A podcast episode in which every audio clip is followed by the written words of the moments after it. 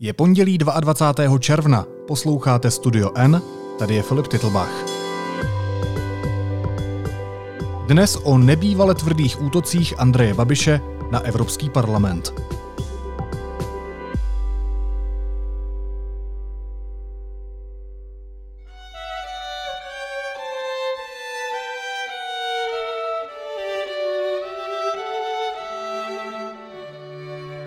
Pokud považujete za normální, že nám pomatená německá poslankyně Holmajer diktuje, co máme v České republice dělat, tak mě to mrzí. Doporučuju si o ní něco přečíst. Skorumpovaný parazit, který se živí politikou. Na ty lži zbytečné evropské instituce, která nás stojí ročně 55 miliard a je plná líných parazitů a zelených fanatiků, kteří ohrožují náš průmysl, je zbytečné reagovat. Pokud chcete, aby němečtí poslanci určovali, kdo u nás bude premiér, tak je to váš názor. Většina našich občanů má názor jiný. Přeju vám pěkný víkend. Andrej Babiš. Pavla Němcová v pátek krátce po půlnoci napsala českému premiérovi e-mail, ve kterém apeluje na vyřešení jeho problému se střetem zájmů. V sobotu jí z premiérova e-mailu přišla tato odpověď. Andreje Babiše i členy jeho PR týmu jsme několikrát požádali o reakci. Nikdo dodnes neodpověděl. Jaký je dneska vztah Andreje Babiše k Evropské unii? To probereme s komentátorem Honzou Moláčkem. Honzo, ahoj. Hezké poledne. Co tenhle mail říká o přístupu Andreje Babiše k institucím Evropské unie?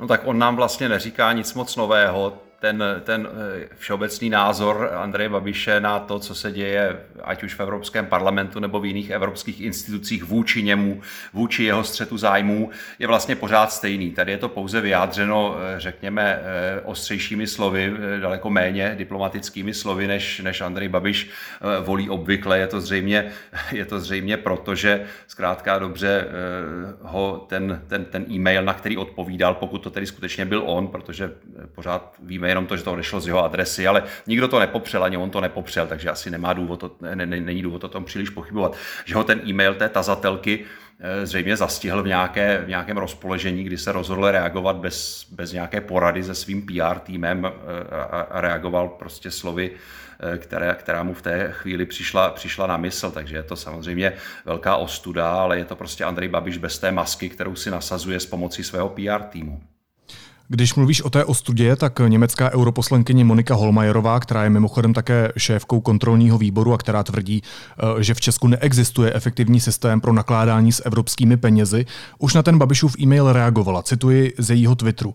Babišova reakce ukazuje, že musíme pokračovat v naší práci v oblasti kontroly rozpočtu. Premiér by měl nabídnout transparentní odpovědi a konstruktivní přístup, místo toho, aby se choval jako bezcitný oligarcha bažící po penězích a pomoci. Jakou pověst má Andrej Babiš Babiš v Bruselu?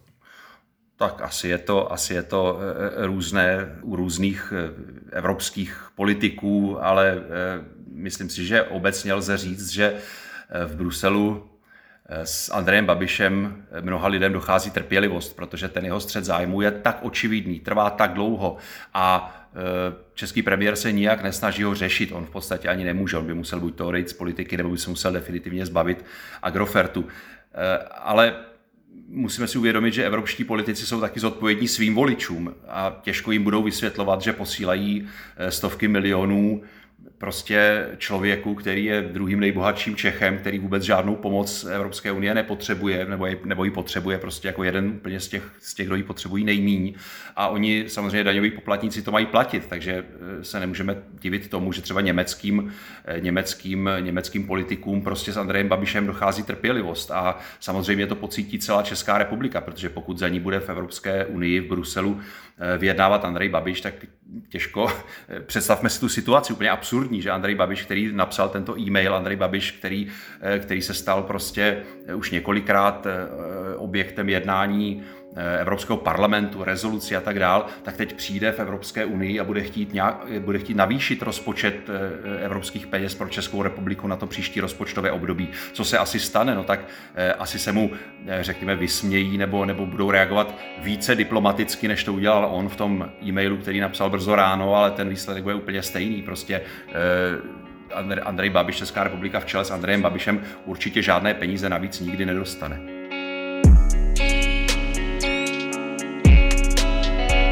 Ptám se na to, jestli ten buranský přístup, a to není jenom tenhle mail citovaný v úvodu, Ilustrujme to taky na příkladech, že o Monice Holmajerové dřív řekl, že je pomatená, o některých českých europoslancích zastvrdil, že jsou vlastizrádci, že jsou udavači. Tak eh, jako nakolik může tenhle slovník ohrozit vyjednávací schopnosti našeho premiéra, ale nejenom jeho, ale taky našich českých europoslanců na té evropské půdě?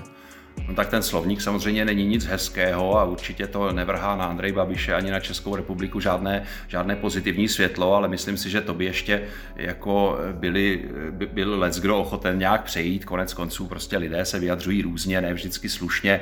OK, eh, každý má právo řekněme, mít nějakou slabší chvilku, i když samozřejmě očekávala by se nějaká omluva, že se k tomu postaví čelem. Pokud vím, tak Andrej Babiš na to vůbec nereagoval. Ptá se ho na to řada novinářů, jestli skutečně, skutečně psal on, jestli zatím stojí. Já jsem zatím teda nezaznamenal vůbec žádnou reakci z jeho strany, což je samozřejmě ostuda na druhou. Ale eh, zpátky k té tvojí otázce, tak jako eh, já si myslím, že Let's kdo by byl ochoten prostě přejít nějaký, nějaký, nějaký úlet prostě ve vyjadřování. Co ale přejít nelze, je prostě evidentní, jasný střed zájmu.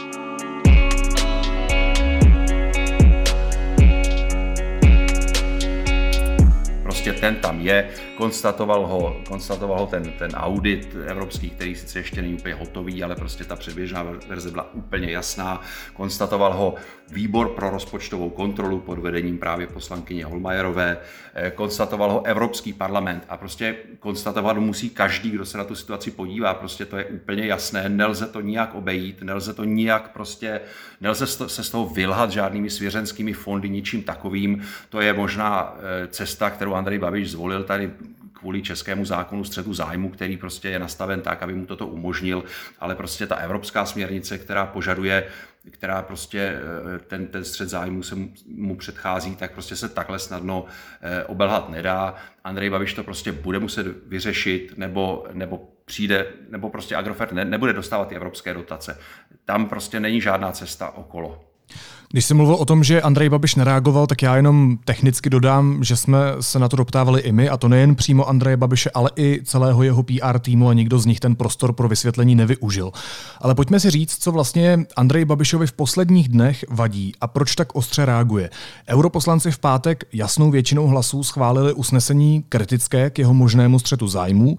Šéf české vlády podle nich spochybňuje nezávislý výkon své funkce, neboť se podílí na rozhodování o penězích z rozpočtu Evropské unie unie a zároveň tedy kontroluje holding Agrofert. Um, rezoluce vyzývá Evropskou komisi k nulové toleranci vůči střetům zájmů a naše české úřady k tomu, aby vytvořili spolehlivý systém jejich odhalování a potírání. Co by tohle v praxi pro Andreje Babiše mělo znamenat?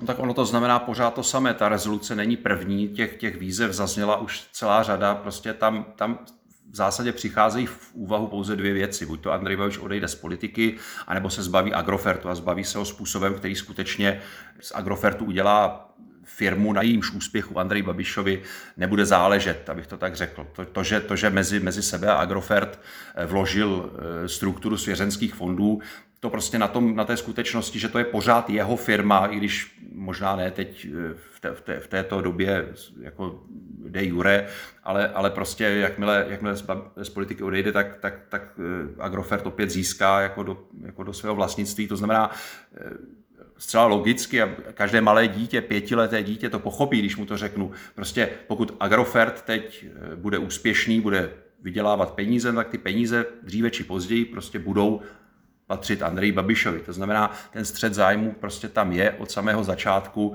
a e, není tam žádná úniková cesta, není tam žádná cesta kolem, není tam žádná zkratka, žádná, žádná prostě žádné zázračné řešení eh, a myslím si, že Andrej Babiš už to nechal dojít tak daleko, že už je to teď otázka skutečně i pro Evropskou unii a pro ty, pro ty evropské poslance, evropské, evropské politiky, už je to otázka prostě skutečně, aby jako jednou provždy ukázali, že tohle to prostě v Evropské unii a, a, a při nakládání s evropskými penězi není možné. To znamená, já nevěřím, že jako nějak přimhouří ještě oko, nebo že nechají Andreje Babiše nějak, aby prostě z toho vyklouzl nějakou, nějakou prostě boční cestičkou. Skutečně si myslím, že Andrej Babiš už, eh, abych to řekl lidově, eh, jako přešla, pře, překročil nějakou hranici, která, která prostě za, spoza níž už není návratu. Jo? Už teď, teď, kdyby, teď, kdyby Evropská unie prostě nějak se s ním dohodla, že tedy dobře, tak jako OK, tak jsou tam ty svěřenské fondy, tak vlastně jako budeme si hrát na to, že ten Agrofert neovládáte, takže už by jako se spronevěřila i, i i vlastním voličům, ti, ti různí evropští politici a tak dále, že už to prostě v tuto chvíli nejde udělat. Andrej Babiš to skutečně nechal zajít příliš daleko. A chápu to správně i z toho e-mailu, který jsem citoval v úvodu, že Andrej Babiš si připadá po té kritice Europarlamentu jako oběť? No tak on se, on se, myslím si, do role oběti stylizuje neustále. To, to už bylo, když, když poprvé kandidoval do politiky, tak neustále tam byla ta rétorika o tom, co všechno je prostě kampaň namířená proti němu, co všechno je, co všechno je eh, prostě nějaké spiknutí proti, proti, proti němu, proti, proti jeho firmě proti hnutí ano, takže já si myslím, že tady ta, tady ta role eh, oběti, to je taková nějaká jeho oblíbená, nebo možná mu to někdo poradil, že to působí na voliče, já nevím, eh, tady, tady, v, tom, tady v tom jenom pokračuje. A eh, trošku, trošku jako hraje na tu kartu vlastně toho českého nepochopení, co to vlastně jsou evropská pravidla. On tady píše třeba v tom e-mailu, eh, jestli si dobře vzpomínám, tak tam píše něco o tom, že by jako němečtí, polit, němečtí poslanci chtěli určovat, kdo u nás bude premiér. To je samozřejmě naprostý nesmysl. Německým poslancům je úplně jedno, kdo je u nás premiér, ale prostě pokud je Česká republika součástí nějakého celku, to je úplně jedno jakého v, tu, v této, v tomto případě jde o Evropskou unii, no tak samozřejmě musí dodržovat pravidla toho celku. To, to ví každý, kdo jel prostě na dětský tábor, že prostě se tam musí dodržovat nějaká, nějaká pravidla, eh, nějaká pravidla, pokud se, pokud se toho tábora chcete účastnit. No, takže, takže eh, je úplný nesmysl eh, takto mluvit, ale prostě Andrej Babiš zřejmě ví, že, že jako mnoho jeho voličů to nechápe, že neustále jako si myslí, že když Evropská unie prostě se vysloví k nějakému dění v Česku, tak je to nějaké vměšování z Bruselu nebo diktát z Bruselu nebo něco takového, ale to je samozřejmě nesmysl. Česko se zavázalo k dodržování nějakých pravidel. Pokud je nedodržuje, tak má ten celek, jeho orgány, absolutně svaté právo zasáhnout prostě podle těch pravidel. My bohužel nejsme na táboře, ale v realitě. Honzo, ty se v úvodu říkal, že se vlastně tomu e-mailu nějak nedivíš, že nevybočuje z toho, jak Andrej Babiš o institucích Evropské unie běžně mluví. Jen je to tedy tentokrát dost ostré. Ale jak se v průběhu toho premiérování Andreje Babiše ten jeho vztah k Evropské unii změnil? No tak Andrej Babiš vlastně celou dobu tak eh, osciluje mezi, mezi tím euroskepticismem nebo, nebo odporem k, té evropské integraci, který je v České republice bohužel dost rozšířený a je to taky jako v uvozovkách zásluha eh, euroskeptických a, a prostě politiků nepřátelských k Evropské unii. Měli jsme konec konců eh, dlouhá léta eh, na hradě Václava Klauze. Teď tam máme Miloše Zemana, který sice začal, začal tím, že vstyčil na hradě evropskou vlajku, ale postupem doby se orientoval úplně na východ směrem k Rusku, k Číně a Evropskou unii prostě dneska už taky pokládá za, nebo se k ní staví víceméně zády jako k celému západu, ale, ale eh, ano, Andrej Babiš prostě osciluje mezi tady tímto nastavením, které zřejmě cítí, že mu přináší eh, u určité části voličů body, no ale současně samozřejmě Agrofert z těch evropských dotací žije, on je, on je životně potřebuje, to prostě to je, to je pro něj jako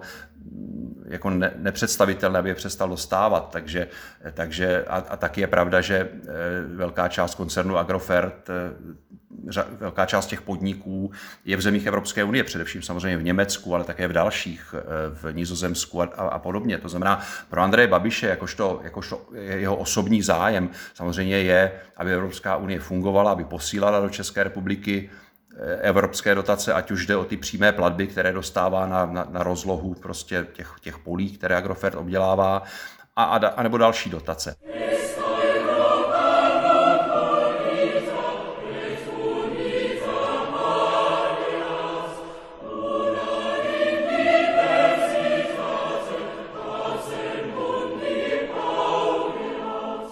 Samozřejmě má zájem taky na tom, aby prostě ekonomika evropská fungovala bez nějakých hraničních bariér, protože prostě spolupráce mezi těmi německými firmami a českými v rámci Agrofertu třeba pekárnami, abych uvedl jeden příklad, je prostě pro něj stěžejní. On potřebuje péct chleba tam, kde zrovna se mu to hodí a, a, a vozit ho do německých supermarketů nebo do českých supermarketů. Prostě on potřebuje, aby toto fungovalo.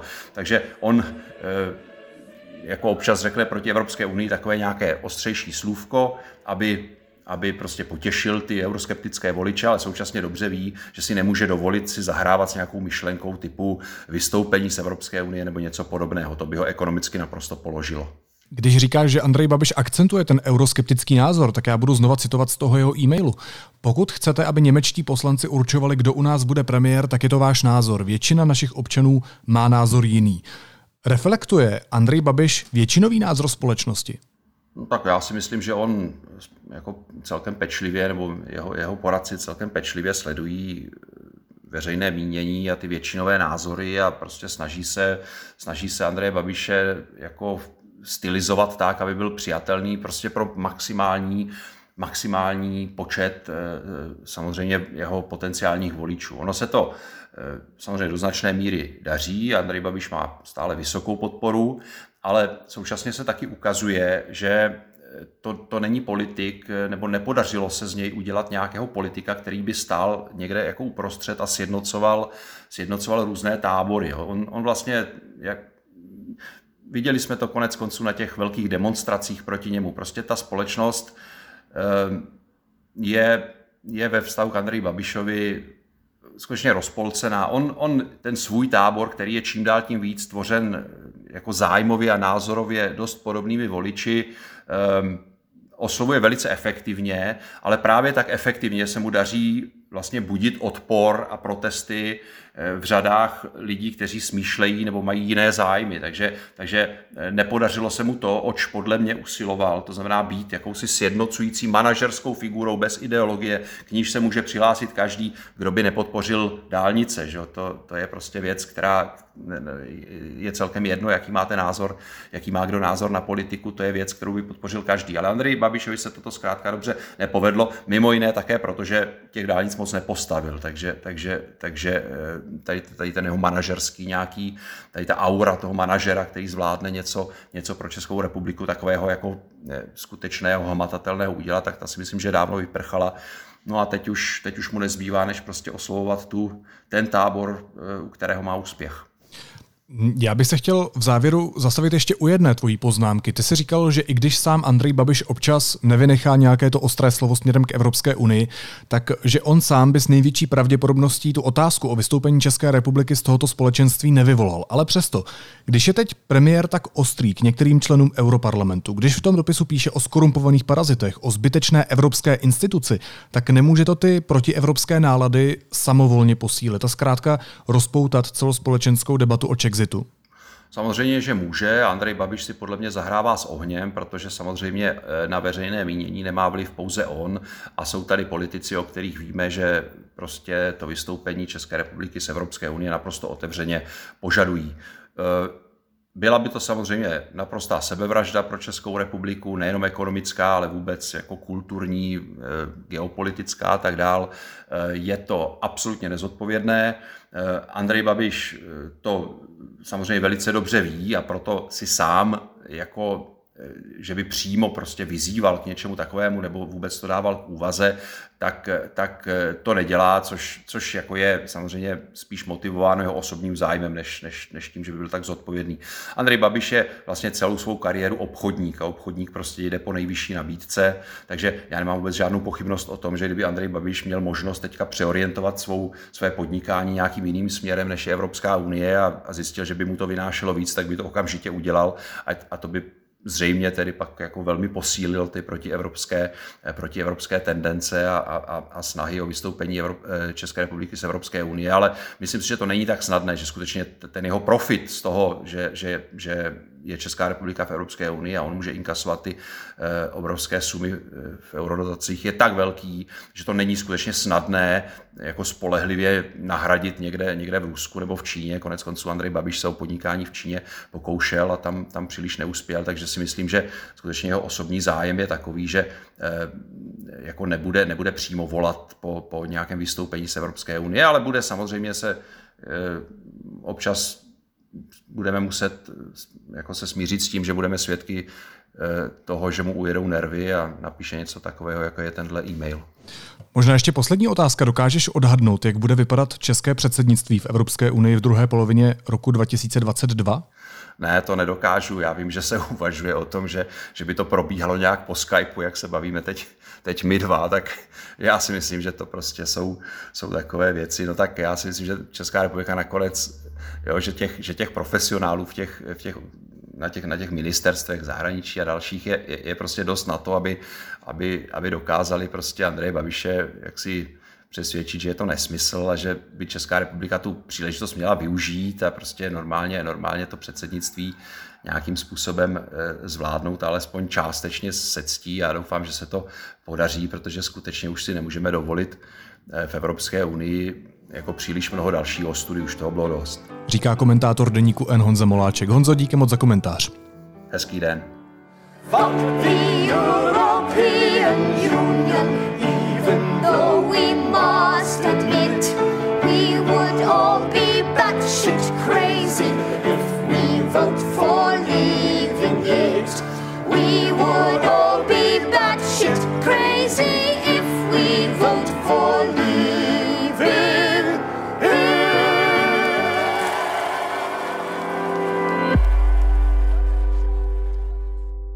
Teď jsou na řadě zprávy, které by vás dneska neměly minout. V Německu prudce vzrostlo reprodukční číslo, které udává, kolik dalších lidí v průměru nakazí jeden infikovaný. Podle institutu Roberta Kocha dosáhlo hodnoty 2,88. V sobotu bylo na úrovni 1,79. Je tedy výrazně nad kritickou hodnotou 1, která tvoří mezník, zda se bude nákaza koronavirem v dlouhodobém horizontu dále šířit. Ruský prezident Putin připustil, že by mohl znovu kandidovat na prezidenta, pokud lidé v referendu schválí změny v ústavě. Rusové budou hlasovat mezi 25. červnem a 1. červencem. Putinovi končí stávající mandát v roce 2024.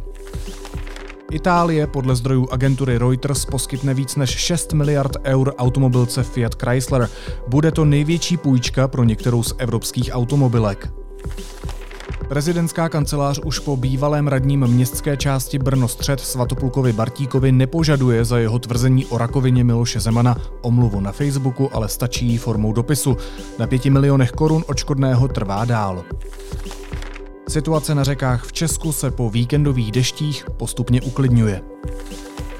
Česku dnes začala další vlna uvolňování restrikcí, které vláda v březnu zavedla kvůli zamezení šíření nákazy koronavirem.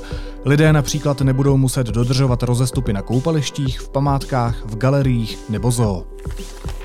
A ceny Anděl Coca-Cola 2019 ovládl Vladimír Myšík. V netradičně pojatém předávání výročních cen České hudební akademie na ČT1 proměnil s albem Jednou tě potkám všech šest nominací.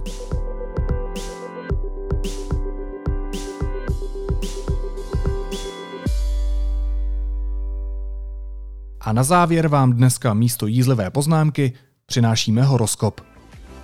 zatmění slunce, měsíc znovu a matka země a otec slunce nám skázali, prosím vás, že máme spolupracovat. Spolupracovat. Aspoň čtyři měsíce. Jinak si pindá, na to my jsme zvyklí. Naslyšenou zítra.